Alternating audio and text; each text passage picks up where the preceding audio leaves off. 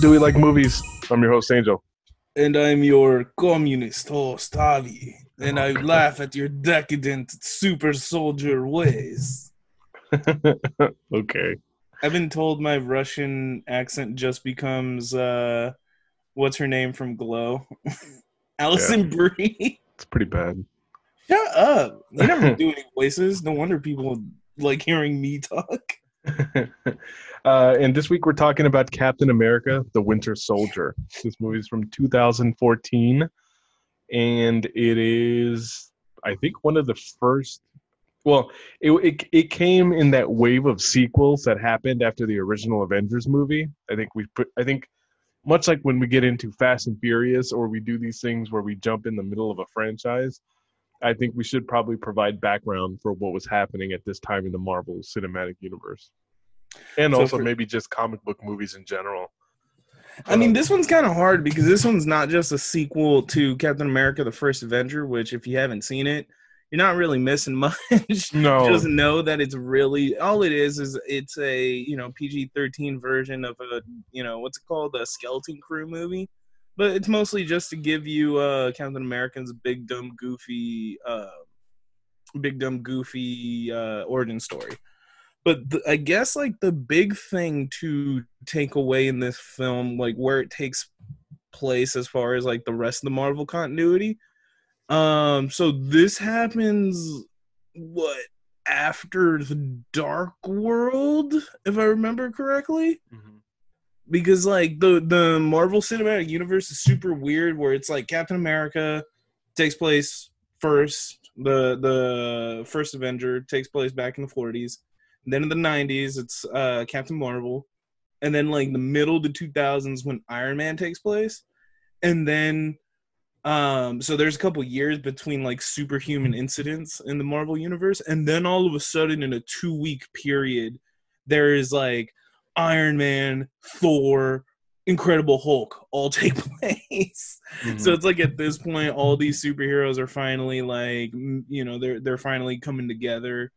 Uh, then we get the Avengers, the giant team up, and then so this film is in that next phase of Marvel movies that it's like the Avengers have finally teamed up. They've uh, New York has been uh, almost like leveled by uh by the Chitauri attack and Loki trying to take over. And um so here it's essentially the US Shield and the Avengers trying to uh play damage control from there. Given the fact that this is such a Shield or such a Nick Fury centric movie, it doesn't feel too dissimilar from when we did the Spider-Man Far From Home uh, movie last year, right?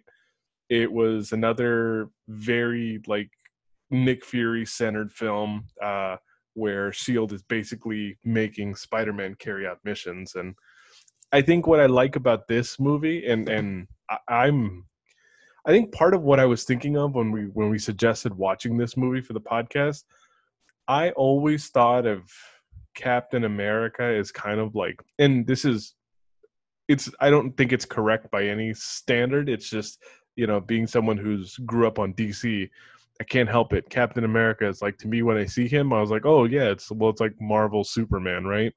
I 100% agree. When you think Marvel's like, you know, Boy Scout, like, especially it helps that they have very similar, like, color schemes, right? It's Mhm. really hard not to, like, make that juxtaposition, but I 100% agree with, like, it's that feeling that it's like, oh no, like, you associate DC with, uh, DC's Boy Scout with Superman, the same thing with Marvel. You associate that with Captain America.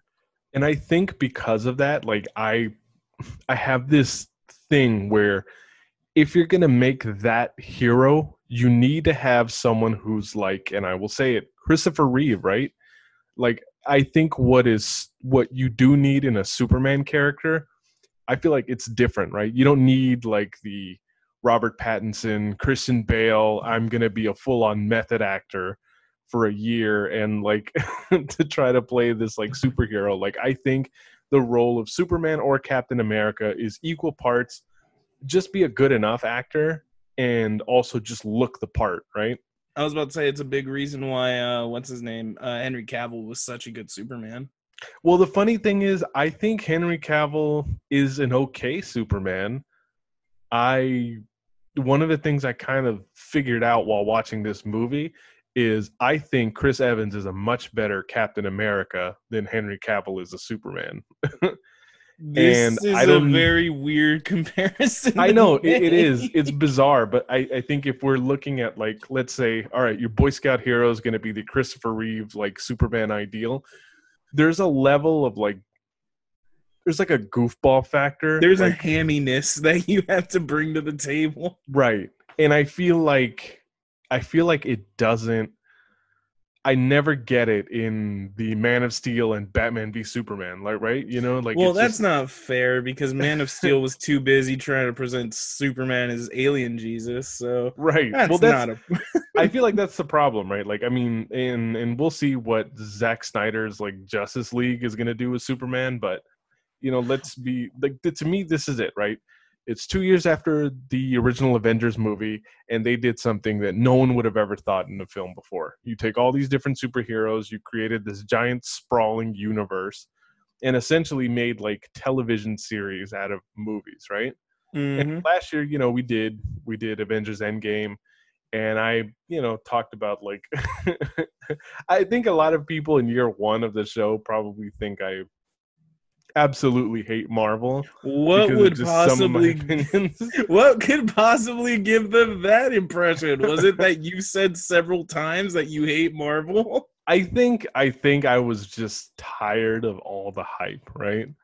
And I think now that we've passed Endgame and we've had time to settle in, you know, and and not had to worry about a new Marvel movie like every six months or four months, uh, and people just overselling how they are. Because I think for as good as a lot of the movies in Marvel are, there's a ton of movies that are just middle of the pack, right? Mm-hmm. and I think one of the things I appreciated about this movie, and I'll say it now, is I really think that I think this is just as good as 2008's Iron Man. And I don't know if there's another movie like standalone Marvel hero movie. Maybe, well, actually, let's say I'd say the three that kind of stand alone to me right now are Iron Man, uh, this movie, and Black Panther, right? For for different reasons. Mm-hmm. Um, I think this movie, like, I I really appreciate the fact that movies are kind of that you know when a comic book movie takes the era that it's in and kind of creates a fantastical story and builds its characters around it right?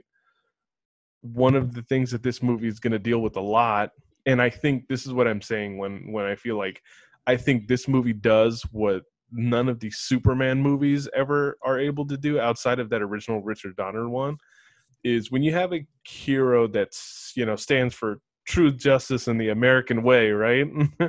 You know that kind of deal i was very impressed and surprised by how radical captain america is. You know like he comes from the greatest generation. He's essentially a world war ii veteran. He seems to be someone who you know it, just doesn't like living in the cynical modern militarized like you know world that we're living in now. You mean how he's a cuck SJW? I, I guess you Well, know you know th- what's funny is First Avenger actually super explains why Captain America is the way he is.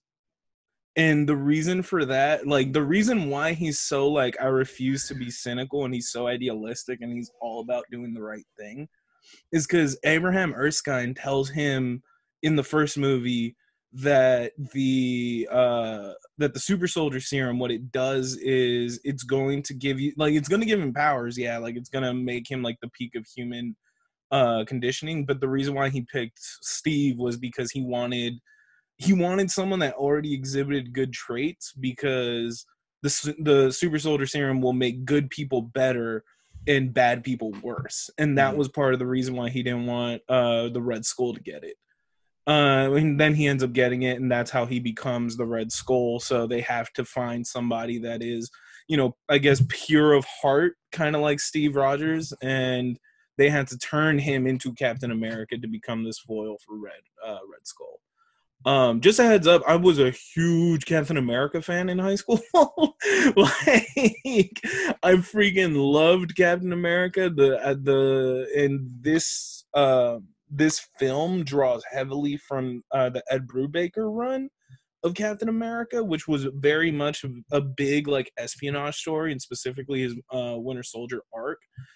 So I'm also going to be talking about this movie with a lot of rose-colored glasses. I'm just putting it out there. But yeah, like I 100% agree. Like it's really interesting to see a character that doesn't have to be brooding and dark and grim and gritty. He is like like you said, be the Boy Scout hammy character. Like, and that's what he is, and that's kind of what I appreciate about Cap in these movies is he never compromises that throughout the entirety of the DC, DC Marvel like cinematic universe. Right. So I guess we should go ahead and get into this movie, right? Uh, so the the movie just kicks off with Steve Rogers like running, you know, near the Washington Monument in D.C. and uh, that's where he Oh. runs. Just a heads up, don't watch this movie if you feel bad for yourself being out of shape because a lot of this movie is two hours of Chris Evans being super in shape. Just a heads up. Well, everyone being in shape. Anthony Mackie and uh, uh, what's what's her face? Did you forget her name? you mean Scarlett Johansson? yeah, that's right. I was about to say Black Widow. 'cause they just- so disrespectful. but just you know, like all these people, with the exception of like Sam Jackson, are just like look like they did like crunches like before every scene. Um, but what I do appreciate about this is uh, you get this conversation that takes place between Steve Rogers and uh, Anthony Mackie's character, the Falcon. What's You his mean Sam name? Wilson? There we go. You were like, I can do this movie off the top of my head. I don't need preparation. I can't. Well, he's Falcon to me, right? Like same thing. Falcon, Black Widow, and Captain America. There we go. Blah blah. Like that's that's all. but anyway, like I- you were saying, a lot of the like the beginning is really cool because it's a, a lot of uh character building, right? Like we've Mhm. never met Sam Wilson before. Uh, right off the bat, he's introduced um, as just a guy trying to keep pace with Steve Rogers, never actually able to ever to catch him. Um, but you know, both being combat vets and both going through hard times, uh, they immediately develop this relationship or this kinship. Um, you know, and struggling with their PTSD. yeah, and you know, like this, what this scene made me think about, and I can't. I, it just did, right? It, it made me think about, uh, you know, a few years ago, probably like four or five years ago. I think the year my wife and I got married, we went out to dinner at, I think it was like an Applebee's or something on Veterans Day, and I didn't. It was, it was a day off for me, right? Like I wasn't thinking about like the holiday that it was and all that stuff. But they happened to be doing like some special where veterans like ate free or some deal like that, right? And we were sitting down having dinner, and I noticed at a table across from me, and I just could hear it, uh, you know, on the side of my eye, of you know, on the side. Uh, you had one gentleman who was a Vietnam veteran sitting next to an older gentleman who was Korean War, right? You know, and um, they had never met before, but they just but because they were wearing their uniforms, like they sat next to each other and they just started having a conversation, like. And it's Mhm. just it, it. That's what this reminds me of. This is just reminds me of that like moment that I remember, and it's just like, yeah, it's like guys who have been in war, like have a lot in common Mhm. and i think one of the things that you know is important to note is that you know they obviously they're probably dealing with a host of psychological and emotional problems that come because of that Yeah, and you know th- those are, you know, you it, it's a lot. It's really hard for folks to open up after that. So, um, especially for say take Steve Rogers in the sense who not only is dealing with like all the crazy shit that happened while he was fighting World War II, but everything that happened after, including being frozen and then being literally a man out of time. Mm-hmm. So it's um you know it's nice to see that he's still that he you know out of all these characters it feels like everyone has somebody right like Tony Rogers uh, Tony Rogers Tony Stark oh my god! You might have to scrap this whole episode with all the mistakes we're making. Tony Stark has Pepper Potts. Um, I never saw Thor, believe it or not, like fully, so I don't I don't remember Natalie Portman's name, but you know Thor has Natalie Portman.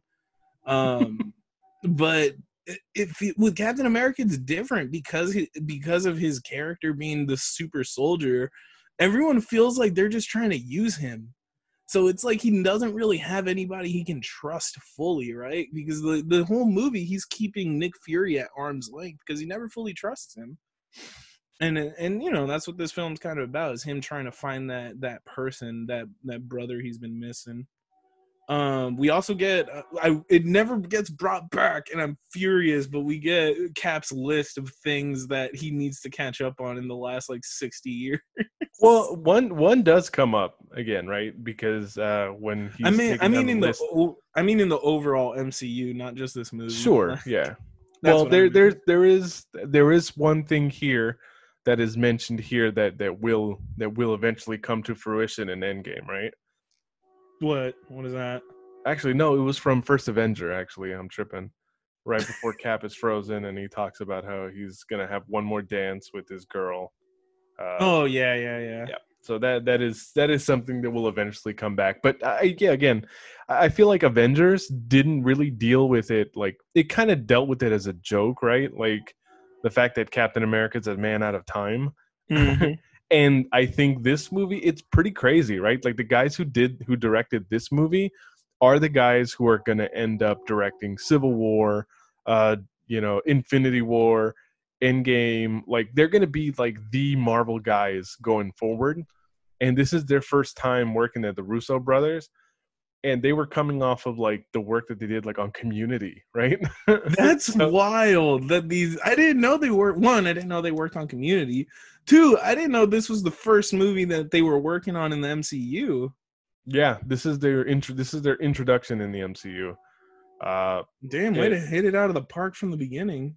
yeah, no kidding. Because I mean, because we did. Joss Whedon would come back to do Avengers two after that, and oh, it is. Sorry, it is. I do that out loud. it is the most forgettable thing. Uh, I don't want to slander Joss Whedon too much because yeah, Avengers. I mean, Avengers one is really Joss good. Whedon. Avengers one is really good, and his version of Justice League, I don't put too much of that on him. I feel like that is a movie that the studio essentially said, let's get Zack Snyder out of here. Let's get the Avengers guy to make this more of a Marvel movie, and it ends up being a complete utter disaster, right? so uh, I'm gonna still slander him, but that's because I also put in. I have a lot of Joss Whedon books that I got out of uh, following Firefly and Serenity for so goddamn. All right, well maybe just I mean I like Buffy. And uh, I, I, what's unfortunate to me is the fact that Justice League got so far fucked up that like Joss Whedon's Batgirl movie is just like never gonna happen at this point. yeah, unfortunately. so, but anyway, it's like these guys are these guys are really good, and surprisingly, given that these, it, it, to me, you know, I think of these guys as being comedy guys.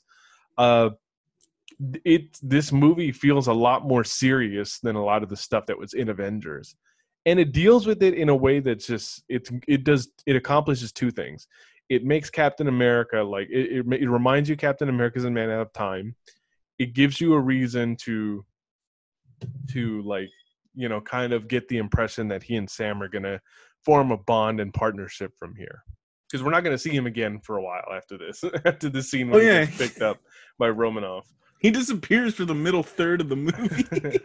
yeah, and I do appreciate the fact that he, he tells him to listen to Trouble Man by Marvin Gaye, which when I hear that song, I think of this movie and uh, Four Brothers.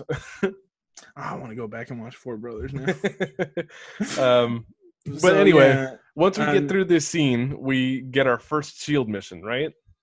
Well, here's where it gets weird because apparently shield has a team within shield called strike yes. don't ask me what strike stands for essentially they're like they're like task force 141 if you ever played uh uh, Modern Warfare 2. But yeah, so they're just like a counterterrorism group. Strike and- stands for Special Tactical Reserve International Key Emergencies. What is it with these tactical dudes and their fucking stupid ass acronyms? Apparently, it's the United Kingdom's uh, counterpart to Shield.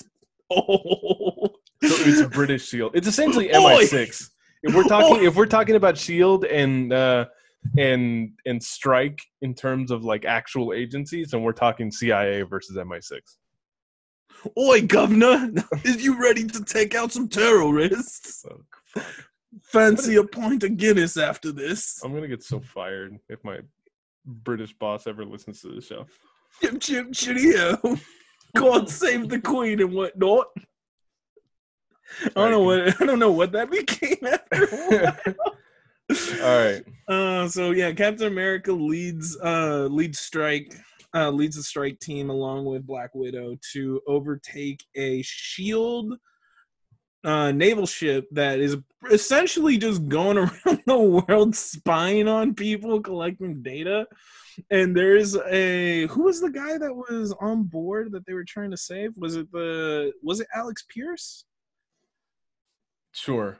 Yeah, I, I can't quite remember who the person that they were saving was. Yeah, it looks like it, it was Alexander Pierce, correct? yeah it was some politician dude No, it was Pierce. Yeah, because Pierce is yeah, yeah, Robert Redford. So uh, Captain America leads this strike team, and they immediately, you know, they, it's just an awesome balls to the wall uh, action scene that gets topped off with uh, Captain America fighting fucking GSP, who plays Georges Batroc, who is just he's one of those throwaway villains, like one of the fucking seven thousand that MC the the or that Marvel has that you know they just get name dropped in the MCU and never actually expanded on. But yeah, we get this cool fight scene uh, between Batroc and uh, Captain America, where he eggs him on. Right, I love that scene where he like eggs him on. He goes, "So, uh, so are you just a man with a shield or something like that?" And he says in French to, and then Captain America responds, "Well, well let's see." And he takes off his um, he takes off his mask, puts the shield down, and then responds in French. I was like, "Oh my god, this is awesome!"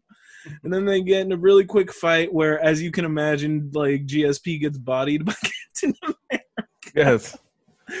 But what we immediately find out was that uh, Nick Fury, being the sneaky snake he is, he actually sent Black Widow to back up the drives and uh, gather the information that was being uh, housed on this ship, right?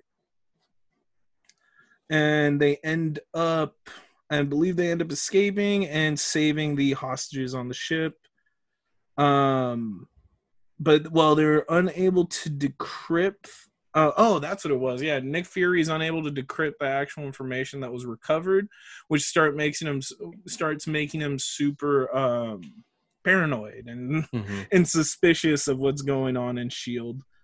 Um, meanwhile, it, Alexander Pierce, like you were saying, is uh, played by Robert Redford. Super surprising casting when I first watched this film. I never expected to see Robert Redford in a comic book movie. No kidding. It's That, funny that was- enough. Funny enough, like I. I didn't even remember he was in this when I watched it this for, for this show. It's so crazy. I remember when I first saw it, I was like, "What the hell is Robert Redford doing?" And Yeah. I'm like, not that I was mad because I actually really like him. Like, no, but- it's just uh, Marvel has a habit or or like a knack for casting like these really you know obscure but also very famous like older actors you know like when you see michael douglas and ant-man and stuff like that like until you see him digitally de-aged, and then you're like, "No, please." this is before the period of time when they were like digitally de-aging people. Everybody. So we were forced to look at older you know uh handsome Robert yeah. So after that, um, on his well on his way to try to rendezvous with Maria Hill, who, if you know, people that love uh, uh, what's it called, How I Met Your Mother, will recognize that that's Robin. I don't know what her actual like the char- like the actress's name is, and honestly, I don't know why people like How I Met Your Mother, but that's neither here nor there, right? Yeah, Maria Hill. I only know her from this movie and Far From Home, which she was Oh, yeah. like Fury's assistant in that one too. know So Fury ends up getting ambushed by what looks like to be a weird terror cell that is uh being or that is impersonating uh DCPD. What an awesome fucking scene, by the way. I but it was like shades of Mission Impossible. I fucking loved it. It was literally the moment. It was the first moment in this movie where I was like, "Look, I, I don't make any bones about it." Where I think that Dark Knight is like my favorite comic book movie of all time. I think this is as Uh-huh. good. This is as good as anything in Dark Knight in terms of just like chase scenes or escape scene or something like that. It Or is just action, yeah. like it was it- incredible. it's so good because it is so far removed from like some of the nuts like CGI battles that you see in you know some of the other Avengers movies, right? Like it's Well, it's hitting my sweet spot because it look it feels a lot more like a like again like a Dark Knight or a Heat action scene than or or like something out of James Bond than it does you know something out of Iron Man. I'm telling you, it was a total like it gave me Mission Impossible vibes. Like it was it was one of those things where it's like we're so used to seeing these big CGI characters just punching each other and like essentially just be giant action figures at one point or at some point, you know. uh that you forget that like those early MCU movies that like what they're able to do with a lot of practical effects and how much work actually went into them, right? Like it is awesome to see like the the part where the, he he starts blasting everybody with the uh with the turret gun that comes out from the middle of the console and Nick Fury just starts mowing down bad guys and just like leads off into this um into this car chase all while like driving with a broken arm. You're just like one ratchets it up the intendance uh, or what's it called intensity and gives the like gives the scene immediate stakes because he you're like damn dude fury's getting fucked up in this fight and then like yeah just a lot of craziness like zero regard for human like collateral damage or anything. Like it was just an awesome like chase scene. No, and we'll talk about it maybe as we get further into the movie, but you know, like this is something that feels like something like a conspiracy movie or something where the government is not acting in in in the best interest of people is one of those things that uh I feel like we were ready to confront a lot more in 2014. You know, so it's like it does feel like it's a movie coming at the right time. And the reason why I say that is, you know, even someone who loves Dark Knight, if you watch Dark Knight, one of the sticking points about it, if you really are going to look at it as a political movie, right, is mm-hmm. in Dark Knight we're essentially we're essentially asked to think that the guy who passes the Patriot Act is the hero, right? Like the guy who does the, the literally the guy who does the more the most like unethical thing, but he does it in the name of saving, you know, saving the city or doing something in the greater good. They end up, you know, corrupting everyone around them. And this movie does a much better job of like actually looking at the ethics of what superheroes should be doing mm-hmm. and um and just the fact that you're looking at this crazy militarized police that are attacking everyday civilian that you know that are attacking everyday civilians as collateral damage for the guy that they're actually trying to attack like we live in this world now where where we cannot trust authority uh you know anymore Bitch, I than- wish. I wish I had one of those cool like Falcon flight suits. I wish that was real. But what's really funny, like it's funny that you mentioned that because I was really thinking about that going into this episode. I was like, man, I'm like 2014. I was trying to remember what was going on. Well, like what was big in the news, right? And I remember in 2014, like the big talk was about President Obama using drone strikes, right? And like using drone strikes and that being like and how he was probably one of the the, the most like in that sense um you know he he he drone strike the shit out of our enemies like let's no, make no bones about it right so i just thought it was interesting that the plot in this is just like the helicarriers are just fucking like 3 billion drones all in one and it's like that's the big thing we were afraid of is like something just being able to take us out at a moment's notice and that you know and that's pretty much what like this the the the big the big MacGuffin leads us to, right? Yeah. Well, what happened, I think, around the same time as well were the riots in Ferguson, too, right? Which was at least the first time I can remember in my adult life where I had to see, where I saw like the National Guard, like in the streets of an American city, like trying to quote unquote restore order and everything, right? Like it is, it, it, it, was a time where I feel like where we're at now, like we're a lot more cynical and a lot less trustful of authority. Like again, we really are like I think what I appreciate about Captain America and what I appreciate about the people in this movie is that unlike even the characters in Dark Knight, these people aren't willing to sacrifice their morality, you know, for for uh authority, right? Or or mm-hmm. for or for the military might. Mm-hmm. Well, I think uh, Arnim Zola he makes a really good speech about it later on, right? Um, but kind of like go, going more with the uh, just kind of hitting some of the major story beats. Um, so eventually, uh, Nick Fury escapes from uh, the Winter Soldier, who ends up uh, attacking him. We, first, right off the bat, you you see the Winter Soldier, right? What are your first thoughts when when you first saw him? Try to remember when you first saw this movie. What were your first thoughts seeing him? Um, I was like, wow, this movie's called The Winter Soldier, and we're seeing this guy like barely at all in the movie. yeah, because he appears what, maybe a half hour in? The movie is literally named after him, and he's not in it very much. Mm-hmm. Now I know when I first saw him, unlike you who, you know, had the more realistic thing, I was just like, wow, he looks really cool. it was everything I want the Winter Soldier to look like. Yeah, he's got his mask. He has the big stupid robot arm with the big red star on it. Yeah, that's all I wanted. yeah, the only thing I knew about Bucky Barnes before I watched this movie was when I was growing up, uh, the first time I had ever seen anything with Captain America, my dad bought me these like videotapes that were like it was just like a collection of episodes of this old Captain America cartoon, right? I don't know if it's mm-hmm. from like mm-hmm. the 60s or 50s or something like that, but it looked like those Spider-Man cartoons where like the characters barely move at all.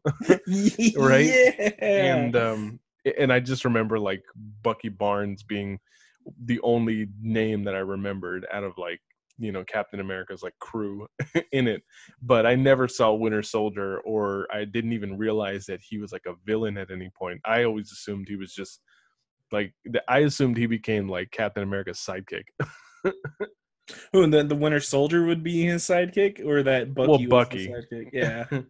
well, and it's really cool in the whole Ed Brubaker run. If you ever get a chance to read it, um the in his winter soldier run they like one of the big uh story beats that he goes into that i thought this movie was going to go into a little bit was about how bucky um was he was he was supposed to be younger than steve but he was the guy that did like all the dirty work while steve uh was the you know like the big thing they would say is that um while Buck, while Cap was the one that wore the flag, um, Bucky was the one that uh, fought the war and he a lot of times he was the one that would go on assassination missions and he would do like the dirty the really dirty stuff that people didn't want to think captain america was doing mm-hmm. um so it was so that's like a big thing in their relationship in the comic book that i thought the movie was going to touch on and it kind of does yeah. not really not nearly as much as i would have liked you know mm-hmm. um but yeah moving forward so uh captain america ends up coming back to his apartment and he finds a seriously messed up Nick Fury waiting for him. Um, and he informs him that there that the room is bugged to trust nobody and that Shield's been compromised. Uh, meanwhile, you know, Steve still is has no um, has no trust for for Nick Fury. He wants to keep him at arm's length, but he knows something something bad is happening, so he knows he needs to get involved. Mm-hmm. Suddenly, Nick Fury's chest explodes into three shots, and um, you know his uh, Captain America's like cute neighbor from across the way is actually revealed to be Sharon Carter. I think they just call her Sharon in this. Um, but it turns out that she was actually a Shield agent uh, implanted by uh, Nick Fury to kind of like keep an eye on uh, And Captain America. She's a descendant of Peggy Carter, right? Yes. So it's the weird thing where it's like if I'm not banging, you know, Peggy, I'm gonna be banging her granddaughter. it's so weird. Yeah, it Anyways. is weird because you do see him talk to Peggy Carter in this, Mhm. and uh, you know it's obviously what you find out when you see his video at the Smithsonian is that you know she talks about how how after she met Steve and and she met her husband and stuff, and she's obviously had a life like after that, and I think it is kind of tragic when you look at the fact that she basically got to live a whole life, and uh, Steve is someone who you know you're not you're not sure if he'll ever like get the opportunity to do that. Mhm. I'd say that remembering this movie, I it's one of the things I kind of liked about it, and the fact that they decide to cheat. Uh, you know, at the end of Endgame, I'm Mhm. actually a little less crazy about the ending of that movie. I'm not saying I hate it. I'm just saying it's it it kind of takes away from the I don't know. It takes away from the reality of this of, of the moment that he has with Peggy in this. It's like in Dark Knight Rises when fucking Alfred sees Bruce and when they're in Monaco or some shit, you know? Yeah. Like, it, it's the it, it's God. stupid, but it's like it's still the feel good ending you kind of want.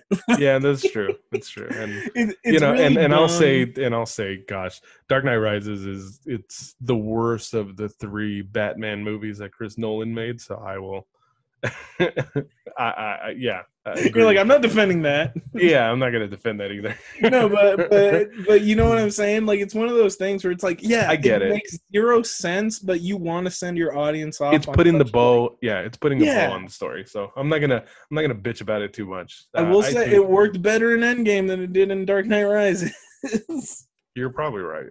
and I mean, and the only reason it worked better in Endgame was because stupid magic, where they're like, I go into different dimension. You know what? Don't even get me started about how much I hate the the, the how how much Endgame fucks the timeline. Yeah, but you know what? I feel like that in Endgame makes way more sense in that universe than that fucking scene in Dark Knight Rises. Oh, That scene- totally. it makes totally no does. fucking like I'm not and I'm not gonna get into a thing about this, so whatever. I'm going to no. I'm We'll review it. We'll we'll review that that that movie one day, I'm sure. Well, we'll eventually get to it. anyway, so the we get this awesome another chase scene. This movie's balls to the wall with action again. this movie has awesome chase scenes. It feels like the Craig like uh Bond movies to me. I know. If, if instead of parkour, it's just Steve Rogers smashing his way through apartments. Well, yeah, he's like a brute, right? Like much like, especially God, some of the scenes in Casino Royale is what I think about more than anything. It's just like where where it wasn't really like Bond fighting, or it wasn't anything that looked particularly slick. Like he really just looked like a brute that just like burst just, through like, walls. like he literally burst through like sheetrock walls and that. And then like I mean, you don't see it in this movie, but I remember uh, if I remember correctly in Casino Royale, like you see someone eat shit hard. yeah, but anyway, so um, Steve Rogers ends up chain he chases uh, Winter Soldier down. He ends up throwing the uh, throwing the shield uh, right at him. Winter Soldier catches it with his robot arm and actually is able to throw it back. And I think he disappears, um, leaving Steve Rogers there, kind of like, "Who the fuck is this guy?" Right? right. uh from then from then after that uh fury is rushed to the hospital where they're you know they're performing surgery on him trying to save his life and in front of maria black widow and captain america he's declared dead Mm-hmm. so dun dun dun it's Yeah. just like it's just like holy shit what it you know right off the bat this movie's throwing a lot of shit at you in like the first half hour or so you just like don't know where to go where it's going from here right You know, I'll say this obviously because I know that Fury is going to come back in later movies. So it, it, it to me, this kind of felt at least like watching it now. It felt like a kind of we're we're going to talk so much Dark Knight here that like Marvel fans are going to fucking hate me.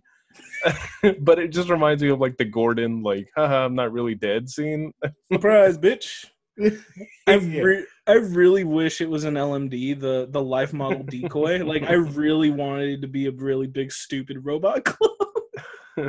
like I, am like that's the thing about the Marvel like early Marvel Cinematic Universe is they really want to be they want to be realistic enough that you feel comfortable in this world, but like fantastic enough that you have fun.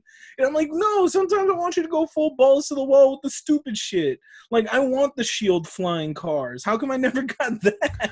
I like the explanation though. I mean, the explanation that we'll eventually get from Nick Fury is that he took something that Bruce Banner made, right? Uh, which was apparently meant to like slow your heart rate down to a crawl. And he originally created it for himself because he didn't want to be the Hulk all the time.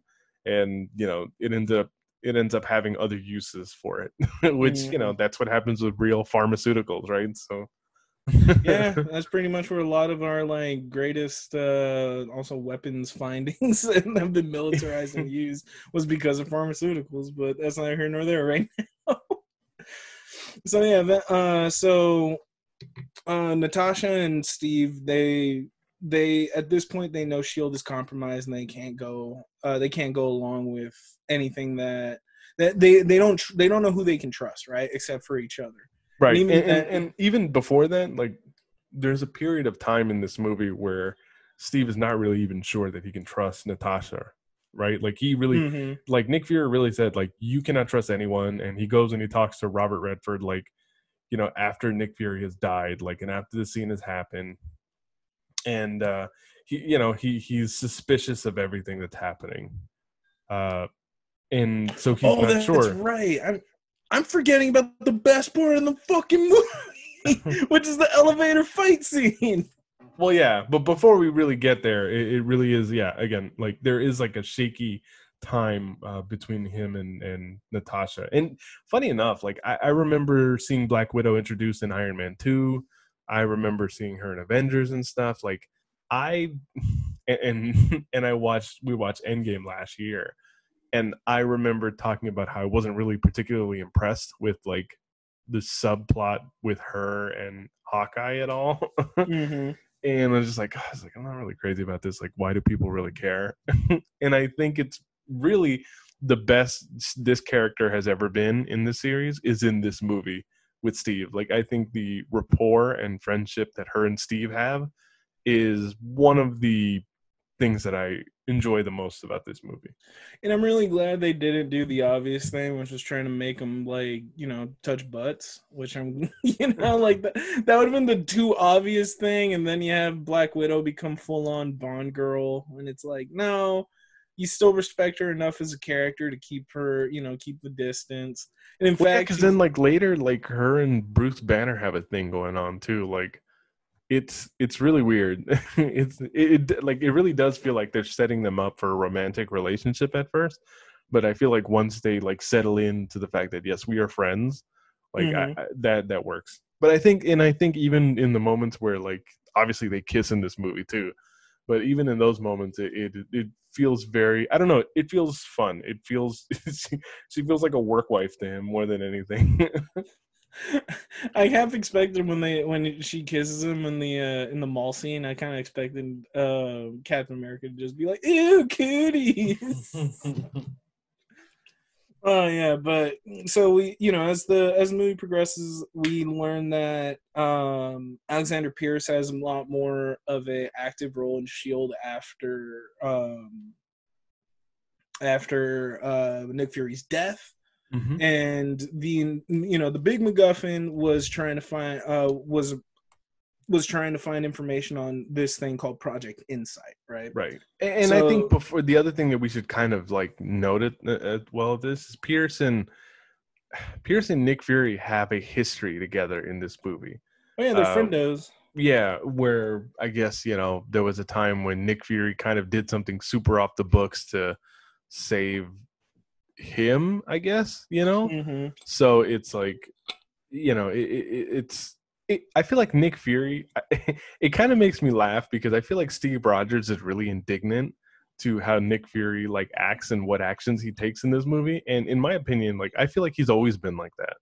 Like Mhm. he's always been the here's like two or three different objectives for the very same mission. Like Mm-hmm. he doesn't feel like someone who's particularly sentimental and is waiting for you to do something. Like Oh no, he's like Amanda Waller. Like that's exactly what I was about to say. Look, I was like, obviously, again, uh, sorry, Marvel fans. Like, if I'm getting we relate it to what we know. Okay. yeah, like especially like Sam Jackson's Nick Fury, right? Like, it, it feels so Amanda Waller to me. mm-hmm. Like someone Well- who will sit but, but but funny enough like i think that nick fury is still more there, there's something more endearing about him and he still feels like he generally cares about the people that he's helping Mm-hmm. whereas amanda waller will literally just like sell you up the river and blow you up after she's done with you. Yeah. I can't wait for the suicide squad but yeah you know like and that's the thing there's always a character like this. I i mean um you know Lawr- laurence fishburne i think was laurence fishburne was that guy in in mission impossible. Um i'm trying to remember who jason bourne's handler was in those series but um yeah like you always have that type of character that that um end justifies the means guy. And that is definitely what Nick Fury is in is in this film, right?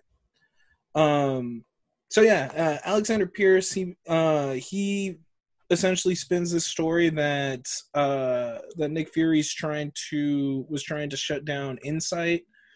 Uh, so he actually pushes up the launch, and he believes that cat, or you know, he he's he creates this narrative that Captain America was working with Fury to stop Project Insight, which ends up turning him into Public Enemy number one uh shield and and strike team try to take out uh captain america while he's at the triskelion which is kind of like shield's like on the ground base right?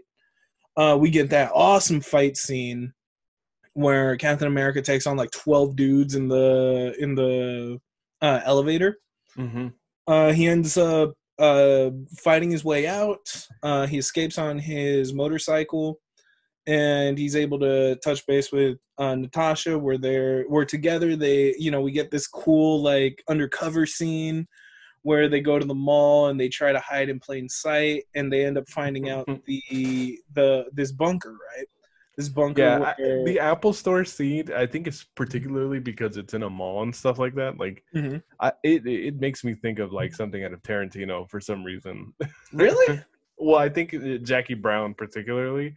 There's so much of that movie that's spent with like uh Pam Grier and Michael Forster's character, like just sitting in a food Mhm. court.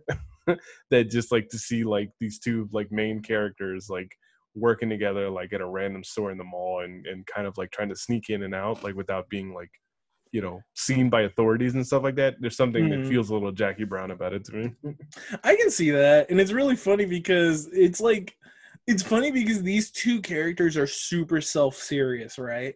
You got Mhm. Captain America, the super soldier. This movie's Black- self-serious. This Oh, movie no. does it, it does it, it- I feel like it strikes such a f- excellent balance between like the Marvel stuff that everyone likes, which is like the kind of campiness and goofiness of it all, all, but it feels so like 70s at the same time like to me.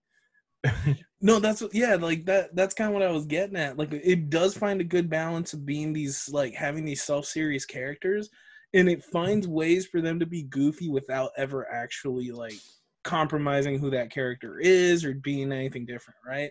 Mhm. like yeah like the scene where that where where uh black widow's like oh yeah she goes kiss me because uh public displays of affection make people uncomfortable and i try to avoid eye contact it's like it makes you laugh but it makes you laugh because oh black widow's a super spy who's like this is her job. It's to hide in plain sight. Of course she would know and would do something goofy like that right? So uh, they end up escaping from the strike team who is uh, looking for them in this mall and they end up uh, working their way over to a shield bunker in new jersey where they find out that and this is true i don't i don't think we're whistleblowers i don't think we should be at this point in in our history i don't think we should be uh, blowing people's minds when we say operation paperclip was real and it was a thing and if it wasn't for Nazi scientists, we would never have made it to the moon here in the U.S. but essentially, and I really like that. I really like the fact that this movie is able to take something of, with historical context and blend it into the story, right? Well, that Um, and then and if you watch First Avenger, like Hydra in First Avenger and Red Skull and all that kind of stuff, it was it felt like a step too far to me. Like it- like you know, like in terms of just like how like overt it was. you know, like we actually had Red Skull with a Red Skull. We actually had Hydra, which was like this faux Nazi organization and stuff. And and you're you're like, no one could ever be that possibly stupid and nerdy. And then you learn about the actual Nazis, and you're like, oh, they were that stupid and nerdy. well no i think the thing is like it's i feel like what this movie does is it takes it takes that kind of stuff and it grounds it in a more in more of a reality and, and i think Mhm. that's what i mean and and it, much like we're gonna go back to batman and stuff like that like i feel like that's i feel like that's this That's movie the- does this movie does and, and i mean it in the best possible way because i actually really love this movie. It kind of does what dark knight does. It takes some of the fantastical elements of the movie before it you know like the original movie in the franchise and then like it, it, it brings it down to much more of a grounded like street level and it feels more like the world that you're living in. Well, I'm totally okay with my Nazis being really stupid, over the top, and grandiose. Because the thing is, I mean, I don't know. I don't want to turn this into like uh into how much Javi knows about Nazis and the occult, because then that's gonna lead us down another rabbit hole. so I don't want to get lost in the weeds. But I'll put it this way: I've seen enough of those kind of movies with like zombie Nazis or like that kind of shit. Like I've seen enough of that schlocky stuff that I, I, I this movie is doing a much better job at like taking those characters and taking a character that I really thought was super ridiculous in in Zola, right? Like I thought he was much more ridiculous in in in the first Avenger. I they take him and they turn him into essentially an AI.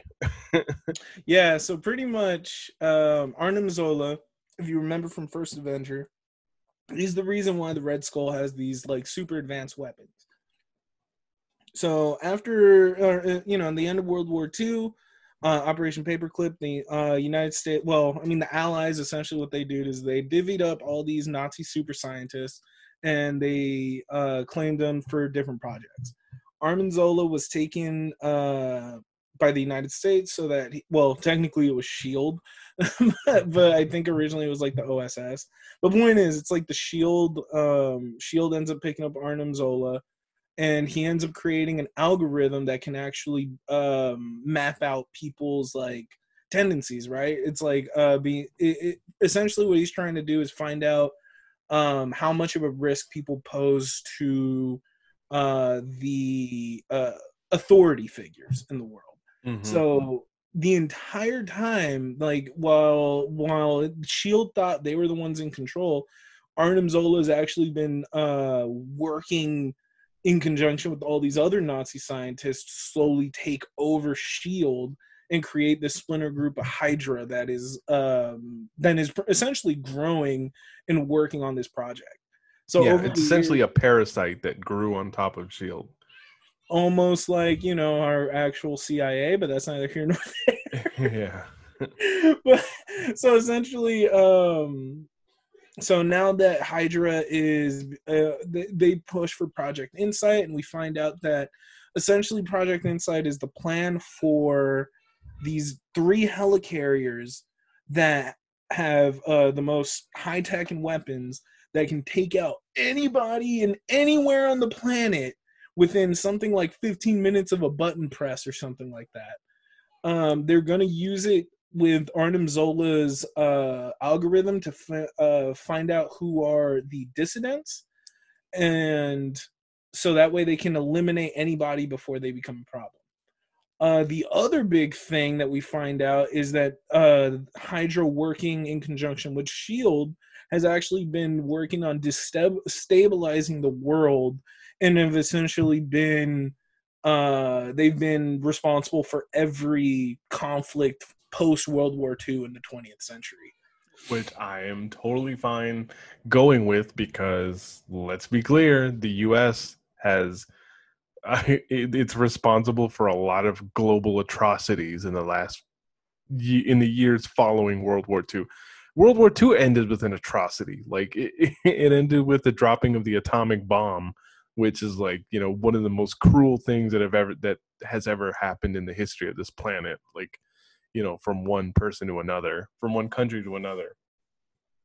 And um, the other thing too is like I, I think that this where it really resonates with the world that we're living in right now. Also, is the fact that you know when I look at this, I really do think of facial recognition software and stuff that already exists, right? Like everything that we do post Patriot Act, like on the internet, the books we check out in the library, like everything that we do is looked at by government agents. It is ran through governments because of post 9 11, right? And this, we're already talking like 20 years after 9 11. And you know these kinds of things have essentially changed the way that we live our lives and and it, it is it, it for as devastating as 9-11 was it almost was like a catalyst for you know tech companies and weapons manufacturers to essentially over militarize the entire world and uh Fuck you, know, you, Halliburton, you sons of bitch. well, the other thing too is like, and what I mean by facial recognition software is, you know, it's it's scary stuff, right? Like a lot of the stuff that's done with facial recognition, it already exists, right? There's Mhm. cameras all over major American cities. They're able to do run facial recognition based off of like you know any satellite image that's taken of you uh, anywhere.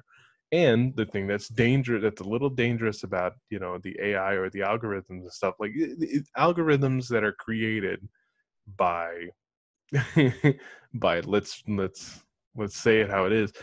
A lot of these algorithms and facial recognition software, facial recognition software is racist Mhm. and uh, it, it's it's just a fact. Like it, it has a much higher rate for error on people who are non-white than it does for people who are white, and likely because the people who have developed it for these firms are probably white people. I don't know, right? But there's just you know one of the few good things that's come out of this COVID world that we're living in now, where everyone's wearing masks, is it actually will make it harder for facial recognition to be run on us if all of us are just covering you know half of our face most of the time Just a heads up for anybody that this might help in the future. Uh, Juggalo makeup actually fucks up facial recognition software and is unable to be read. Uh, the same thing with Sting makeup. If you want to go as Sting from, from WCW. So I'm just saying, if we're ever have to fight the new world order, we're all gonna do it as juggalos, all right? Like I'm I'm saying it right now, so we're all in agreement. So I'm not the only one showing up in juggalo face paint during like you know the final battle, like in Endgame. Really, nothing. I was expecting you to be like, "Hey, fuck you" or something. no i'm fine but Arnim Zola gives probably one of the craziest, like, truest lines as far as like 21st century, like U.S. politics and whatnot, or just kind of like en- enca- encapsulates what kind of what we're going through, right? Where he says, uh, "We destabilized the world so much that people willingly gave up their freedom for security." And especially in times right now, when there's so many of you crazy ass fucking conspiracy theorists. It's like the, the the you know like people would. I mean, I honestly think I can make the plot to Winter Soldier go viral and people would believe me that it's like an actual thing. But it does it does hit a really important point is that here in the US we're all about our privacy and our personal freedoms and whatnot, right? But we don't realize how much we've already given up just for the sake of security, right? Like how much information we willingly give every day just for going on Twitter or Facebook or IG or buying on Amazon or just Googling something. Like we willingly give up so much information for like for the idea that things are going to be secure and it's going to be easy that we just make it easier for our you know corporate and government overlords to just kind of like keep us in check. It, it, it's freaking bananas how how relevant the Winter Soldier is to our lives in 2020. I never thought that like this would be the most realistic superhero movie I've ever seen. It is. No, it is. And that's what I mean. It's like I, I feel like going back to this movie and seeing it, I didn't I did not fully appreciate it the way I should have when it first came out. and I'm very glad that I'm watching it now so that I can give it the love and affection that it deserves. Uh yeah. So once Arnim Zola uh kind of gives his big evil bad guy speech, uh we find out that he's been stalling because uh Shield already knows where he where uh Captain America and Black Widow are, sending kind of like a cruise missile to destroy the bunker. Captain America is able to save uh, Black Widow by jumping on top of her and protecting her from the explosion with the shield. I'm like, yeah, sure, whatever. Like, I'm I'm all for it. I'm all for Captain America doing stupid shit like this. Uh, after they end up escaping, they make their way over to Sam Wilson, um, and we find out that he he mentioned earlier that he the, what got him out of combat was he lost um he he lost the guy he used to fly with right that was those were the ambiguous words he used uh making steve rogers assume that oh he was a pilot in the u.s air force turns out sam wilson aka the falcon flies around in these fucking rat ass jetpack with wings, and that's actually what he was flying with. So, uh, Falcon helps uh, Captain America and Black Widow uh, try to get a hold of Shield agent Jasper Sitwell, and he's kind of like the number two guy at Shield that is handling the rollout of Project Insight. Um, he's the big Hydra mole. So when they they go to try to they they, they go to try to to get him so that they can uh, stop Project Insight from um, essentially coming uh, coming true, and then we you know this leads to Bucky or I mean not Bucky sorry Winter Soldier fucking spoiler. but this leads to the second uh, Winter Soldier fight. Oh my god, that freeway fight scene was bonkers, dude. Like I thought it was fantastic. Yeah, the, the stuff in, in the car scenes like in this movie are great. like it, it is a awesome chase. Uh I did for completely forgot about this movie, like th- this this scene in this movie. So it was an awesome like bonus for me. and also, it's been a long time since we've seen the Winter Soldier. So hey, the guy who the movie's named after is finally back all of a sudden. You're like, oh yeah, he's a thing. I forgot. So uh, Captain America and, and his team are attacked by the Winter Soldier and the rest of the strike team. Um, you know, they had this extended fight where he comes after uh where he come where uh, Winter Soldier comes after Black Widow, she ends up knocking his face mask off, and uh, we get the big reveal. Captain America sees his face and recognizes him as his friend James Buchanan Barnes or Bucky, right? and he and we get that scene where Captain America and this is lifted straight from the comic book, which I love, where he goes Bucky question mark and Bucky just responds, Who the hell is Bucky? I was like, Oh my god, they did it! And I, I remember being in the movie theater and me being the only person that marked out to that because no one knew like no one knew about that scene.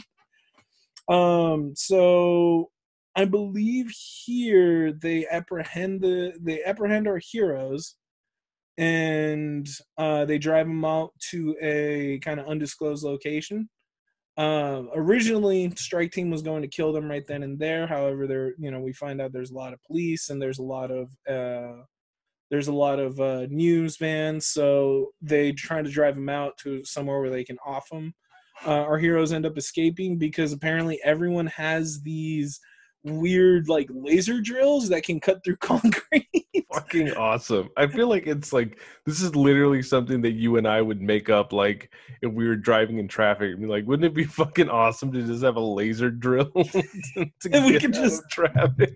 Just so we get the fuck out of here.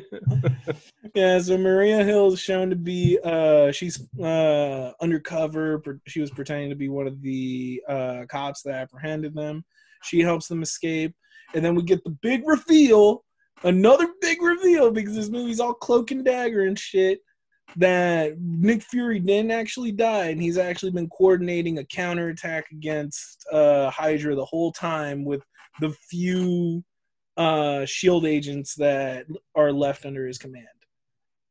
So together they come up with this plan to use uh, data disks that they're going to implant in all the helicarriers that are going to be rolled out as part of Project Insight. And the plan is that the helicarriers are going to, instead of target uh, different individuals all over the eastern seaboard, they're actually going to target each other and destroy each other uh, before they can even leave the Triskelion. So that's you know our big that leads up to our big um climactic like final battle scene, right? Which I think takes like good 20 25 minutes. Um I mean also we we we we find out that Alexander Pierce um has actually been the handler for uh for Bucky. We get some scenes where Bucky is we see that they, they don't have nearly as much control over him and that Steve is actually able to uh, kind of jog some memories for him. And as a result, um, you know, it kind of it kind of messes with the weird programming. Um, yeah, we haven't really talked about the Winter Soldier because his kind of backstory in the comics is pretty crazy. Like, do you know it? Do you know like, do you know his backstory? like I said, all I knew was that Bucky was one of the static characters in the static Captain America cartoon that I was watching. Well, boy, howdy! I'll try to make this as quick as possible. But essentially, like, so after after World War II, um, Bucky, well, Bucky gets picked up after uh after Captain America and and his last mission, right? He ends up getting picked up by the Soviets.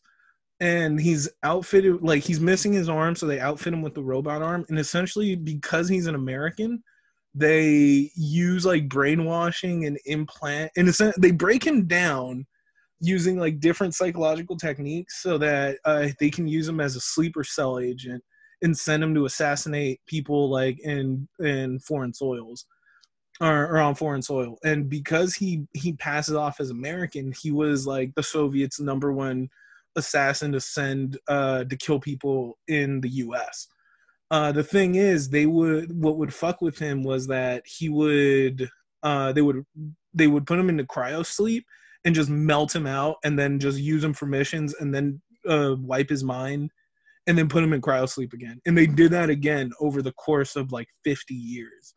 So he's kind of like Jason Todd. Oh my god, now I'm doing doing it. No, I'm comparing everything to Batman but he's kind of like Jason Todd in the sense that he his his brain gets fried because of that, and it makes him a lot more aggressive and violent uh, than than Bucky was when he was with uh, Captain America.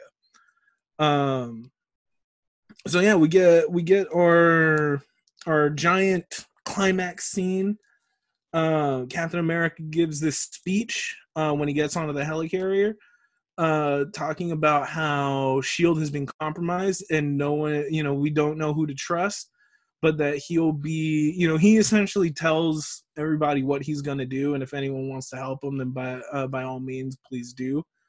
Um which leads to this cool standoff between shield and strike team. And just from there it all takes place. Like you know we get a lot of action going on in different places but i guess the big thing we all want to talk about is the awesome fight scene between um between bucky and uh captain america when they're on the helicarrier right?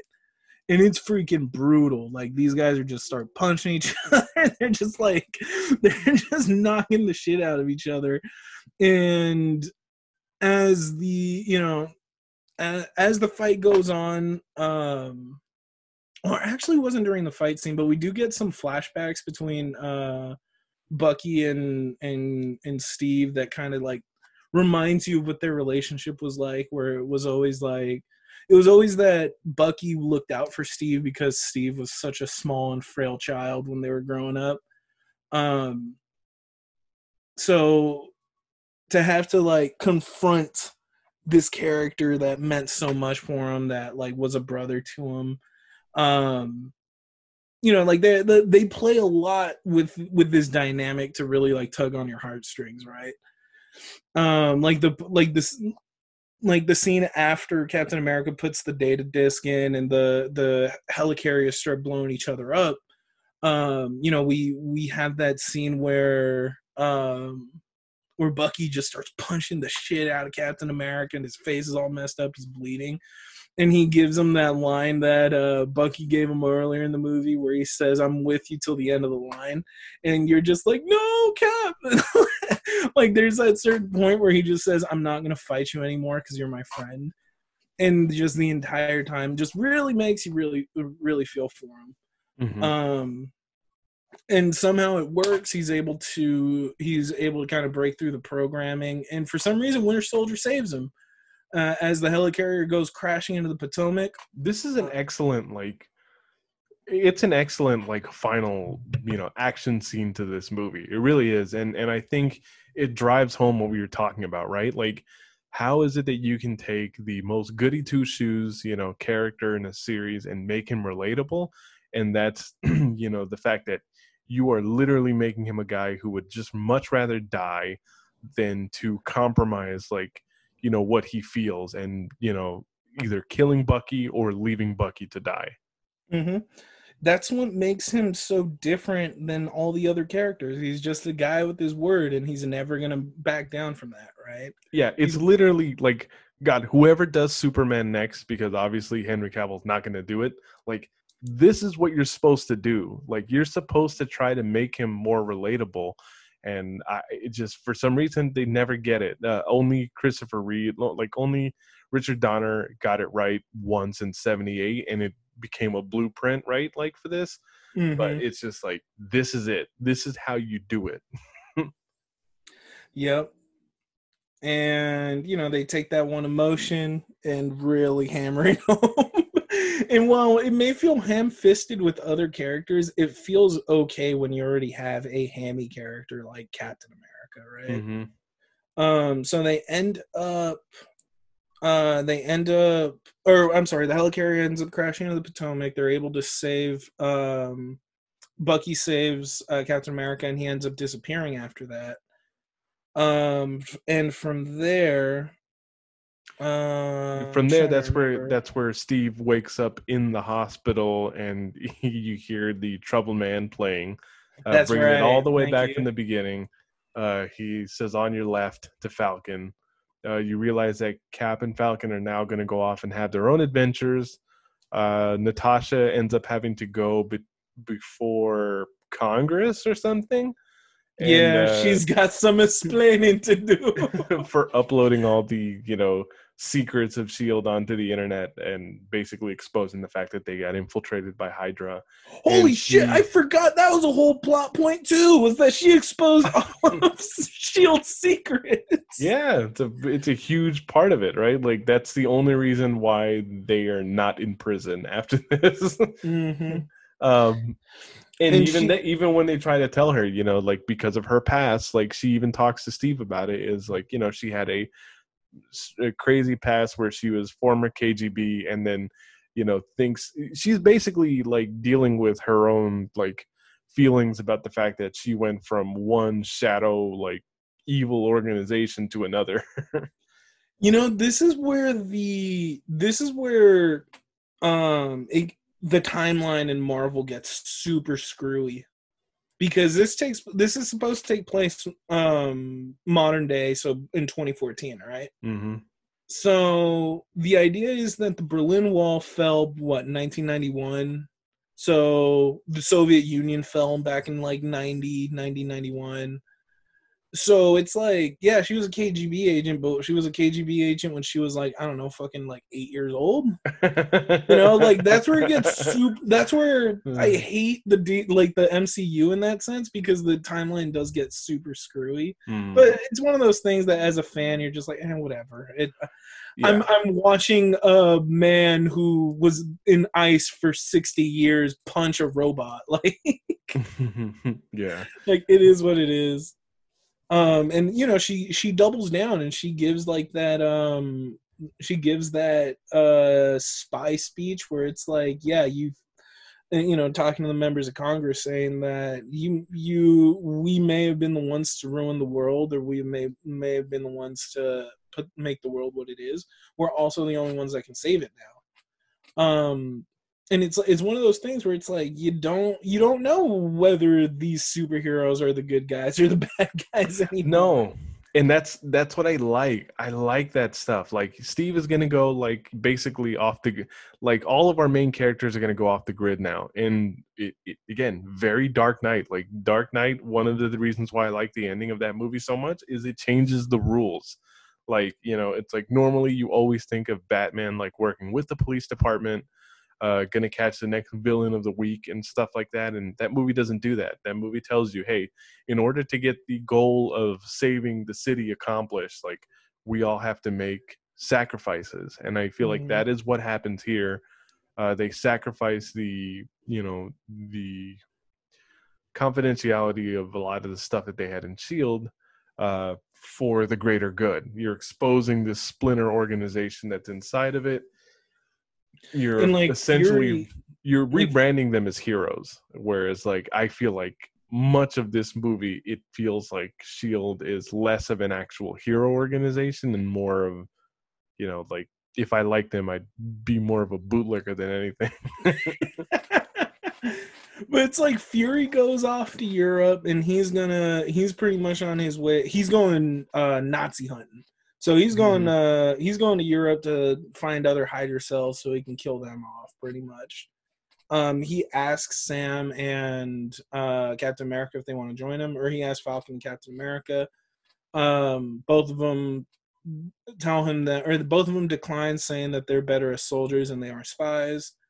Um and I think it was yeah, Romanoff just you know she tells you know she thanks him and she uh tells him about how she kind of has to discover who she's going to be, right?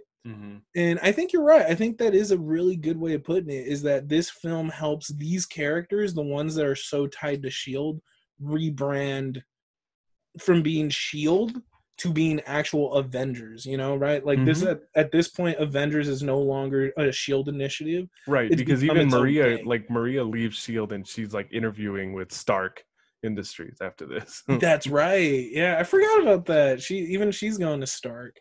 It, it's a trying transition. It's the transition from the old world that they were living in, like the pre superhero world. You know, it is the post Avengers incident in New York world, but it's not the post Avengers, like we're in a world with superheroes now, Mhm. as it is after this. This is true. Yeah. So it it it feels like this really is the end of an era of like those small self-contained super, superhero stories.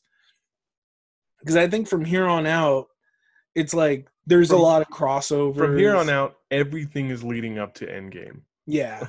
like there is just yeah. like it, it's it goes into well, actually, well from not Civil really, War on. yeah civil This- war on because age this of ultron like Yeah. is is going to be very self-contained This is taking us to Age of Ultron, and then from Civil War on, it is taking us to Endgame. Um, and I guess that's actually the mid credit or the after credit scene was that um that we get uh two test subjects. One kid has superhuman speed, the other one has telekinetic powers of course, alluding to Quicksilver and Scarlet Witch.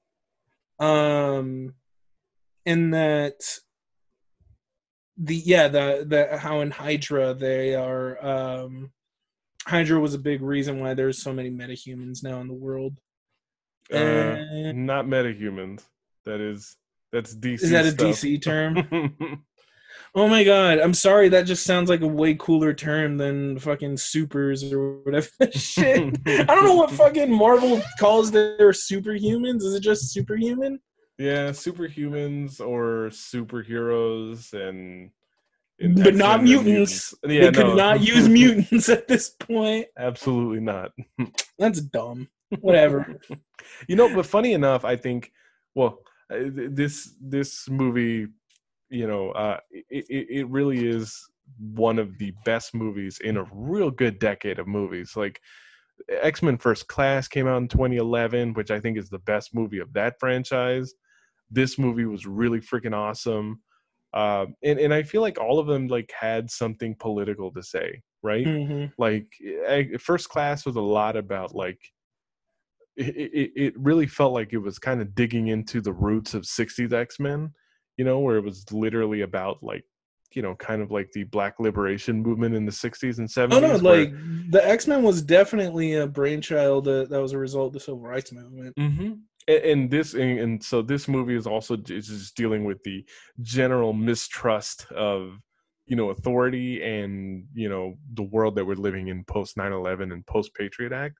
Mm-hmm and funny enough, I think even something like Batman and versus versus Superman, I swear to you, and I'm not the only person that's thought this. Like I've read it in articles and stuff like that. That movie literally that movie feels like it's a parable for the 2016 presidential election where it was just two people that you do not like at all going at it for several hours. Um I like Batman. I don't, you know, funny enough, I don't even know, you know, we'll talk about that, I guess, another time, but I don't even know how much I like Batman in that movie, to be quite honest. I well, think, I think I'm also only looking back because he looks super like Dark Knight Returns Batman. Oh, he does. but he's also very much kind of like a villain in that to me. Like if uh, we're if we're talking in terms of presidential election, Batman in Batman v Superman is Donald Trump. How dare you? well, right. that, anyway. that's the end for Captain America All right. The last thing you see is Batman. Donald Trump is Batman. All right. Get Welcome. Bye, everybody. Fanboys. All right. So uh, obviously, I like you know Captain America: Winter Soldier. I'm very glad that we came back to watching this movie again, and I feel like, especially in a week like you know like we're at like leading up to another presidential election and stuff like it feels really just so like relevant to watch something like this and i think that this is a movie that has largely gotten for largely gotten forgotten because 4 years later i think black panther kind of blows a lot of these other superhero movies out of the water but I think this is every bit as good as Black Panther, every bit as good as Iron Man, and every bit as good as Dark Knight. Like, I think it's, it's so it's impressive. One of the best MCU movies. It's like, probably it's my yeah. It's probably one of my favorites. Like, it really is. Um, and you know what it does it for me? Like the fact that yes, this is a superhero movie, but it's not a superhero story. Right. It, it felt it felt so much like either something it felt like rogue james bond and mm-hmm. also at the same time it kind of felt like dirty harry a little bit i was just gonna say it reminded me a lot of mission impossible yeah i was not i was not ready for it to go that direction but, but yeah like it's just one of those movies where it, this proves that you can take these characters and you can tell more than just your standard marvel formulaic uh three hero two or three three fight um two hour hero's journey crammed in like you know such a short amount of time right mm-hmm. like especially from 2008 when iron man starts to maybe about avengers so in like 2012 a lot of those movies do follow that very formulaic um well at formula. I don't know why i, I talked myself into a circle there like a jackass. But uh you know follow it yeah it becomes like very cut and dry. It becomes very um predictable. And then you know 2014 comes along and this movie like winter soldier is like no we're not going to do that. There's no reason for us to do that you already know Captain America's um, his origin, and we're going to tell you a story where we're going to take these characters, ground them in a realistic situation, but it's still going to have all the fantasy and all the fun that comes with uh, the Marvel universe. Mm-hmm. So you know, and I mean the, the acting jobs you got. Nick Fury being, I mean, Samuel Jackson being Nick Fury. Like, it's all, it's goofy, it's over the top at times, but it fits within the context of the story they're telling, right? Um, but yeah, I love this movie. I highly recommend it. I think anyone that is a Captain America fan, anyone that's an MCU fan, um, and if you're an espionage fan, if you love movies like, um, like the Bourne series, uh, and you're not afraid of kind of embracing some of the more goofy things, yeah, by all means, check this out. This is a fantastic uh, espionage movie. Mm-hmm. And you know, you talk about Sam Jackson and stuff like that. You know what's really funny and such a smart like thing that I only barely realized like watching it then. Like I, I don't know why I focused on the gravestone like more than I ever have before. But do you ever notice like what it's actually uh referencing on the gravestone? Nah, what is it? So there's a Bible quote on it, and it's the path of the righteous man, Ezekiel twenty five seventeen. Shut the fuck up! Are you serious? yeah. That's awesome. Which, you know, for those of you who have no idea what we're talking about, that is the line that's like the passage that uh, Jules recites in Pulp Fiction. And you know what's funny is I don't even think that line, like, I don't think the passage he recites is real. Like, supposedly it was made just for Pulp Fiction. Um, because I've actually looked for, I don't know, or I don't know if it's like on a certain version of the Bible. Mhm. Um, but yeah, I just, that that's just pretty funny. That's that's cool. yeah. So anyway, we'd like to thank you guys for joining us for this movie this week. Uh, we will announce later in the week uh, what our movie next week is going to be. I think now that we are approaching the Halloween season, I think there will be horror movies to be uh, watched that are going to be coming up again. And uh, yeah, like Javi and I have also noticed that just horror movies seem to be very popular among our audience. So yeah, you little naughty boys and girls really love the big scares.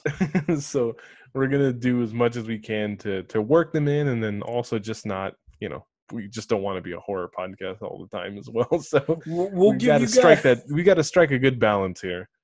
We'll throw we'll throw y'all a couple bones where we'll watch some horror movies, but nah, sometimes we're gonna watch Winter Soldier, and that's just for us. yeah. So uh, yeah, please continue uh, reviewing us on iTunes uh, and Apple Podcasts. Please download on Spotify, whatever your podcast platform is. Uh, thank you for continuing to, you know, be our audience and listening to us and kind of getting the word out there. Our listenership seems to be rising a little bit right now, and I very much appreciate that. Both of us do, and uh, we hope you guys look forward to us providing more episodes. So we'll talk to you guys next time. Later, cuties. Wait.